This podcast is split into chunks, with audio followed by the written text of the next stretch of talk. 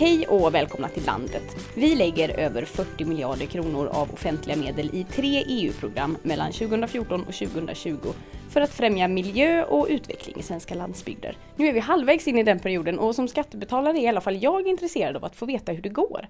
Vem söker pengarna? Vad går de till? Hur många jobb har det skapats genom de här programmen? Andreas Mattisson, du är enhetschef för samordningsenheten på Jordbruksverket.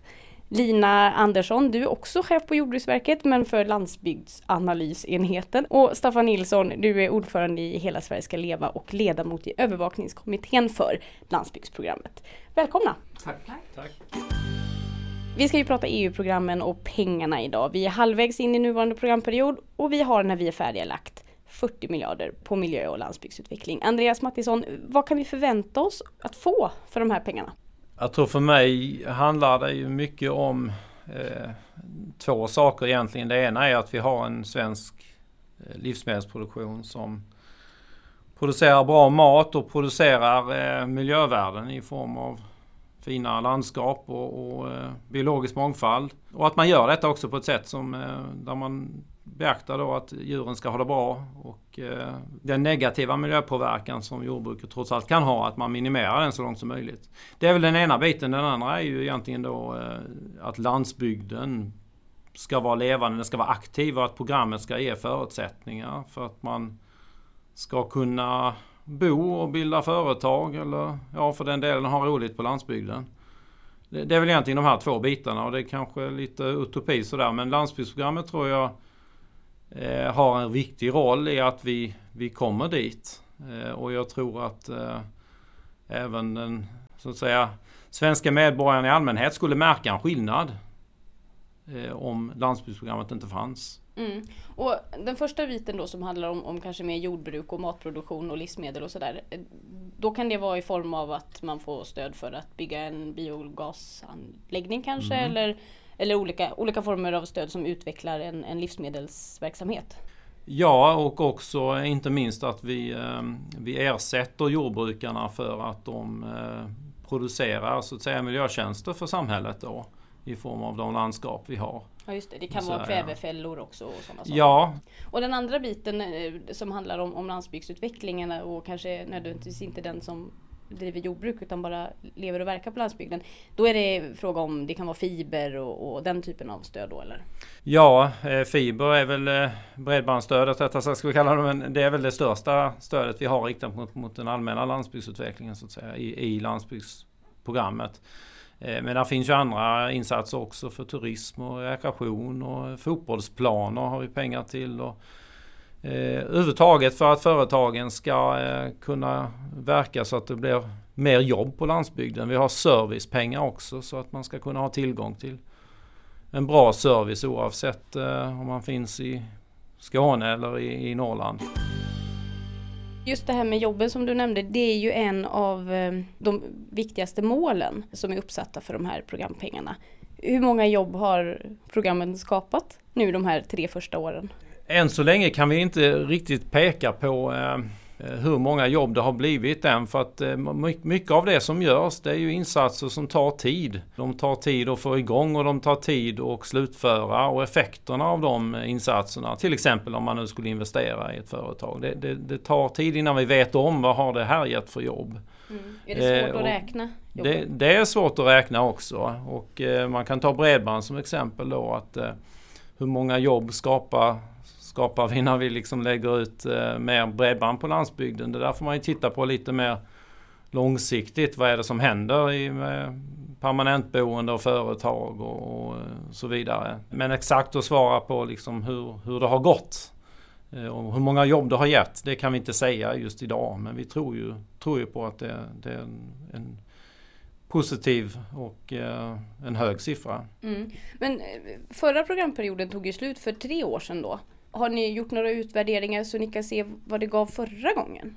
Man kan väl säga att det finns ju delar av de här programmen eh, som är specifikt inriktade på att skapa jobb. Och jag tror man pratar om lokalt ledd utveckling, om man pratar om, om de här stöden till mer allmän landsbygdsutveckling så skapade vi eh, ja, knappt 10 000 jobb i förra programperioden visade det då. Men man ska ju inte glömma bort att en stor del av de här pengarna, det, eh, återigen då att man, det går ju till att jordbrukarna ska utföra miljötjänster åt samhället och att vi ska ha ett levande jordbruk kvar i alla delar av landet och, och det i sig skapar ju en, eh, mycket sysselsättning de här jordbruken hade i, i mångt och mycket hade, hade vi inte haft det kvar på samma sätt som vi ser idag. Du menar att det blir som ett bevarande av jobb också? Ja, det, så kan man säga det. Mm, just det. Eh, som ledamot i övervakningskommittén som har ansvar för att övervaka och följa upp de här resultaten. hur bedömer du att det går med programgenomförandet? Alltså det, ett problem har ju varit från början att det började för sent. Och då är det väldigt lätt att man kritiserar Jordbruksverket men det är absolut eh, ett politiskt problem därför att man kom överens om budgeten för sent. Och fattar man ett beslut i december 2013 för en budget som ska gälla från 1 januari 2014 då tar det tid att sen implementera den. Samtidigt ska man ju vara positiv. Det här är ju enorma möjligheter för landsbygden också. När tycker du att ni började komma igång då? Det tog ju minst ett år innan det var på rull för det ska också implementeras på ett seriöst sätt och det är myndigheternas uppgift. Och det måste man ju respektera. Man kan inte klaga på dem att de får eh, dåliga förutsättningar. Men det var ju likadant förra programperioden. Mm. Och risken är att det blir ännu värre på det man nu börjar diskutera, nämligen nästa programperiod. Men, men, det är på rull och det är mycket pengar och det ger enorma möjligheter för landsbygden. Lina Andersson, som chef på analysenheten här och så misstänker jag att du har bra koll på vilka resultat som vi ser ut att nå och vilka resultat som kan bli svårare att nå. Ja, vi kan ju se generellt sett att de miljömålen som vi har satt upp och det Andreas pratar om också med biologisk mångfald och de här miljöersättningarna där vi ersätter för arbete som faktiskt utför. Där såg vi att där har vi ungefär samma ersättningar som i förra programperioden och där har vi en bra måluppfyllelse. Mm. Och vilken typ av, av tjänster kan det vara för att bli lite mer Ja det konkret? kan vara det som vi pratar om att man eh, håller odlingslandskapet öppet. Eh, man gör speciella skötselåtgärder som tar lite extra tid just för att hålla, ha, få fram speciella växter eller djur som trivs i områden. Vi har eh, speciella åtgärder för att minska näringsläckage till vatten och minska så att det kommer ut så mycket bekämpningsmedel i vattnet. Alltså den typen av åtgärder som på olika sätt förbättrar miljön. Där ligger vi bra till. Eh, och sen har vi ju det, bredband ligger vi ju väldigt bra till. Där finns det många fler som söker än vad som kan få. Där finns det inte tillräckligt mycket pengar. Ja, om jag skulle ställa den frågan till vanliga människor så skulle de säga vi ligger inte bra till för att det händer ingenting och vi bara väntar och väntar och väntar. Alltså, så här kan man säga, de pengarna som vi har fått avsatta hittills som vi kan börja betala ut, de är redan intecknade och där pågår det en massa arbete runt om i hela landet. Så där finns det fullt ut. Sen är det ju så att det finns ännu mer landsbygd där inte bredbandsutbyggnaden har hunnit ske. Och där finns det också behov av pengar. Nu har vi fått en miljard extra som vi kommer kunna beslu börja besluta om under nästa år. Tyvärr är det ju så att innan de pengarna släpps det krävs ett eh, beslut från EU-kommissionen innan vi kan göra det. Och när de pengarna släpps då kan fler få tillgång till pengar. Just det. Så om man tycker det går lite trögt så får man vara på EU-kommissionen och inte på Jordbruksverket? Nej, det, det, är inte så stor idé att vara på någon. Det är en kombination här där vi, där vi måste be EU-kommissionen om att få en ändring av det här programmet. Och det, så det är en administrativ process som vi har. Det är ju ingen som är det, absolut inte EU-kommissionen som är den som är syndabocken. Men sen om vi återkommer till vad som ger effekt så, så finns det ju mycket mer som ger effekt naturligtvis. Och vi ser ju att de flesta stöden är väl sökta. Det handlar om ökad konkurrenskraft i jordbruket, man bygger nya stallar, man gör innovativa lösningar, utvecklar både lantbruket, jordbruket och andra sektorer på landsbygden. Det är många som söker pengar även inom havs och fiskeriprogrammet. Och det gäller också att vi skulle ju vilja ha en utökad vattenbruk, alltså fiskodlingar och liknande. Så att vi istället för att fånga allt i havet kan använda odling av fisk på ett bra miljövänligt sätt. Och där finns det också stöd både för att göra det på ett bra sätt och för att utveckla vattenbruket. Eh, det vi kan se där vi skulle vilja ha lite mer anslutning det är kanske att vi skulle vilja få med kommunerna på banan och få dem att de kan ansöka om att göra planer för var man kan ha vattenbruk. Där skulle vi vilja se en ökad aktivitet. Söktrycket och intresset för att utnyttja möjligheterna i landsbygdsprogrammet, om man ska generalisera, så ser det väldigt bra ut.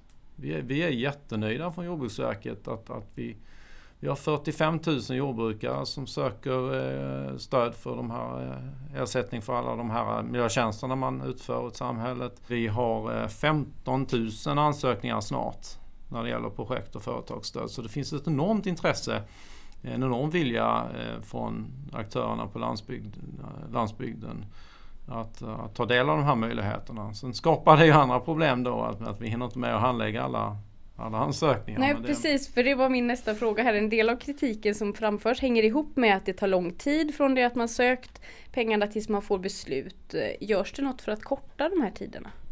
Mm.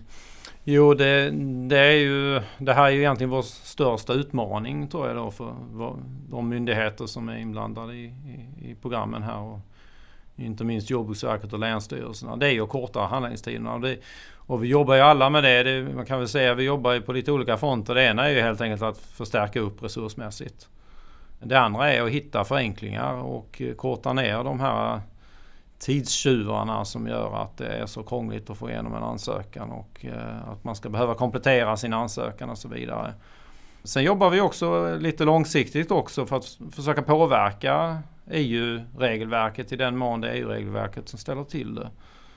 Och här tycker jag vi har varit rätt så framgångsrika från svensk sida med att få till stånd en del förenklingar eh, som är på gång. Och, eh, det behöver vi jobba mer med nu inför, inför att politiken ska ändras efter, efter 2020 också. Av de här 40 miljarderna så är det ju ganska mycket då som fastnar i, i de här administrativa. Hur stor del av pengarna handlar om administration av stöd? Och hur stor del är liksom det som jag som har sökt stöden får? Jag kan inte svara på den frågan just hur, stor, hur mycket administrationen kostar sammanlagt. Ehm, det kan jag inte svara på. Men är det liksom hälften av pengarna som... Nej. Nej, nej, nej. nej, nej, nej. Man, kan, man, kan, väl säga så här att i, i, eh, i de här programmen så brukar man ha en del pengar för, som är öronmärkta just för administrationen och där finns en gräns för, på 4 procent.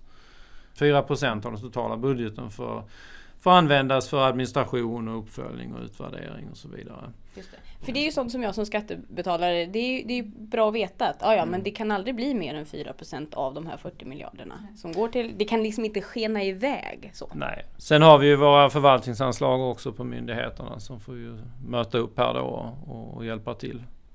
Jag kan tillägga också att vi har eh, eh, på, på utbetalningssidan ligger vi på att 28 procent av landsbygdsprogrammet är utbetalt så här långt. Och det, det är rätt så i fas skulle jag säga och eh, bättre än det genomsnittet som vi har i, i de 27 medlemsländerna i EU.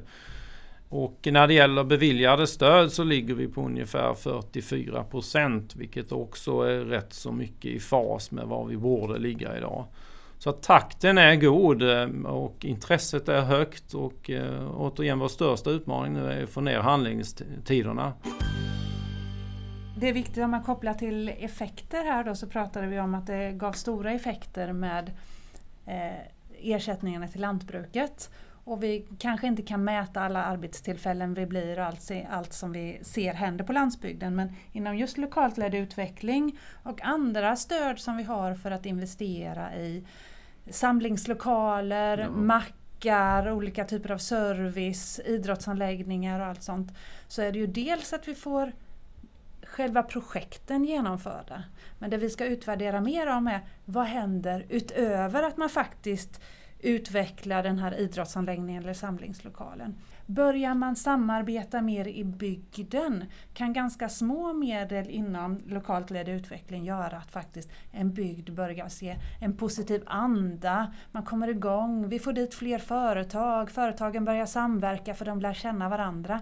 Den typen av effekter kommer vi titta mer på i den här programperioden. Och det, det tror jag det blir väldigt intressant. Det är mycket bra. Mm. Det vi såg i förra programperioden det var ju att eh, bredbandsutbyggnaden som mer eller mindre blev någon slags folkrörelse. Det, det, det gjorde ju att man samlade sig lokalt och när man samlar sig lokalt för att eh, engagera sig i en, en fråga då, i det här fallet bredband då, så visar det sig att det, det blir ringar på vattnet och vi har fått väldigt tydliga signaler på att man, man kraftsamlar kring andra frågor när man väl har, eh, har samlat sig på, på lokal nivå ute i, ute i byarna. Mm. Eh, Staffan, du är ju också ordförande för Hela Sverige ska leva. Så jag tänker om du tar på dig den hatten. Hur upplever ni i organisationen resultatet av, ja. resultaten av programmen och hur, det går? Jag tar nog på mig en keps förstås för den skyddar lite bättre från sol när man jobbar i lantbruk och sånt. Va? Nej men det är, ju, det är ju en fantastisk möjlighet. Jag upprepar det att det är klart att det här lokalt utveckling och aktiviteterna i bygden är oerhört viktiga. Det är oftast i samverkan där även jordbrukare, lantbrukarna som finns på orten är engagerade. Och många lantbrukare, jordbrukare har ju också andra inkomster i andra verksamheter. Och det finns, ju, det finns ju enormt dynamiska småföretag också på landsbygden som ligger i framkanten när det gäller teknisk utveckling. Men just då, detta också att en bygd kan få möjligheter att göra något litet. Och det skapar ju väldigt... Det bygger ju på att man har engagemang från människorna som bor där. Vi brukar säga att vi har 5000 lokala grupper under oss. Och det är klart det varierar hur de ser ut och hur aktiviteten är. Men i många fall så finns det en väldigt stor aktivitet där man också ser till att man hjälper småföretagare att komma på plats, kanske i ett nätverk och i samverkan. Och där finns det ju möjligheter att bygga det med de EU-program som finns. Så ni är ändå nöjda med resultatet hittills? Ja, man ska väl vara både nöjd och lite kritisk och liksom framåtsyftande. Va? Men det är klart, man ska inte bara heller vara negativ och gnälla för att ingenting blir bättre av det. Man måste vara saklig i sin kritik. Men det är klart att man måste också ha optimism och framtidstro. Om vi låtsas att vi är vid år 2020 nu, vad kommer vi vara mest stolta över då? Jag tror det vi kommer vara mest stolta över är att vi har eh, kunnat upprätthålla och eh, tagit tillvara det enorma intresset som finns i Sverige för att eh, utveckla landsbygden. Både från jordbrukare och från lokala utvecklingsgrupper och företag på landsbygden och, och andra. Att vi, vi tagit tillvara det och eh, de miljarder som EU-politiker och svenska regeringen och riksdagen har, har gett oss för att hjälpa till här. Att vi har sett till att de kommer till, i arbete, de sätts i arbete ute, ute på landsbygden. Det, det är det jag hoppas vi kommer att uh, vara stolta över. Ja, men det kan man väl hålla med om. Och sen är väl utmaningen för hela Europeiska unionen att få till en budget 2020. Eh, trots att då britterna ställer till det. Och det här är ju en, förmodligen en väldigt stor utmaning och ingen vet ju riktigt hur det blir. Och risken är som jag ser det att Sverige väljer som vanligt en nedskärande linje. Jag förstår att det påverkas väldigt starkt av att britterna ger sig iväg. Men vi måste också ha en, en resonabel EU-budget för det gemensamma arbetet. Men om vi, om vi har löst det 2020, då är det något vi kommer vara stolta över? Det borde vi ju definitivt vara. Men sen är det detta med engagemanget som finns som ju visar sig i ett stort antal ansökningar som tar lång tid att handla. Det är ju en fantastisk möjlighet. Så det är klart att vi ska vara stolta för vad vi gör. Ja, jag håller med de andra och jag kan säga att jag tror att vi kommer vara väldigt stolta över att vi har börjat gå i rätt riktning. Vi ligger helt i linje med både landsbygdsprogrammet och havs och fiskeriprogrammet med de strategier som finns inom EU. Och det vi har på livsmedelsstrategin som är Sveriges strategi. Vi utvecklar jordbruket, vi ser till att vi får ett miljövänligt och bra hållbart jordbruk. Vi tar hand om det här, en delar av den här landsbygdskommitténs förslag se till att engagemanget eh, lokalt tas om hand, att vi stöttar upp där marknaden inte klarar av att stötta upp till exempel med service och bredband. Och det har vi lyckats med så att vi får en mer levande landsbygd. Eh, på fiskesidan har Sverige varit en bra del av arbetet med den gemensamma fiskeripolitiken där vi kan se att vi har bidragit till miljöåtgärder för ett mer levande hav, kustsamhällen, Eh, Eh, vi har minskat eh, näringsläckage och annat till haven så att vi får eh, dessutom hållbara bestånd genom bättre fiskemetoder och liknande. Så det finns en stor bredd på både miljö och arbete med konkurrenskraft och arbetstillfällen. Ja, trots långa handläggningstider och en ibland lång väntan på pengarna så är Sveriges landsbygdsbefolkning bra på att söka de här investeringsstöden. Och vill du få mer tips eller inspiration om hur EU-pengarna kan användas för att utveckla just din bygd? Gå in på landsbygdsnätverket.se och botanisera. Jag heter Ida Lindhagen och med det så tackar landet Podden Bortom Storstan för idag. Vi hörs!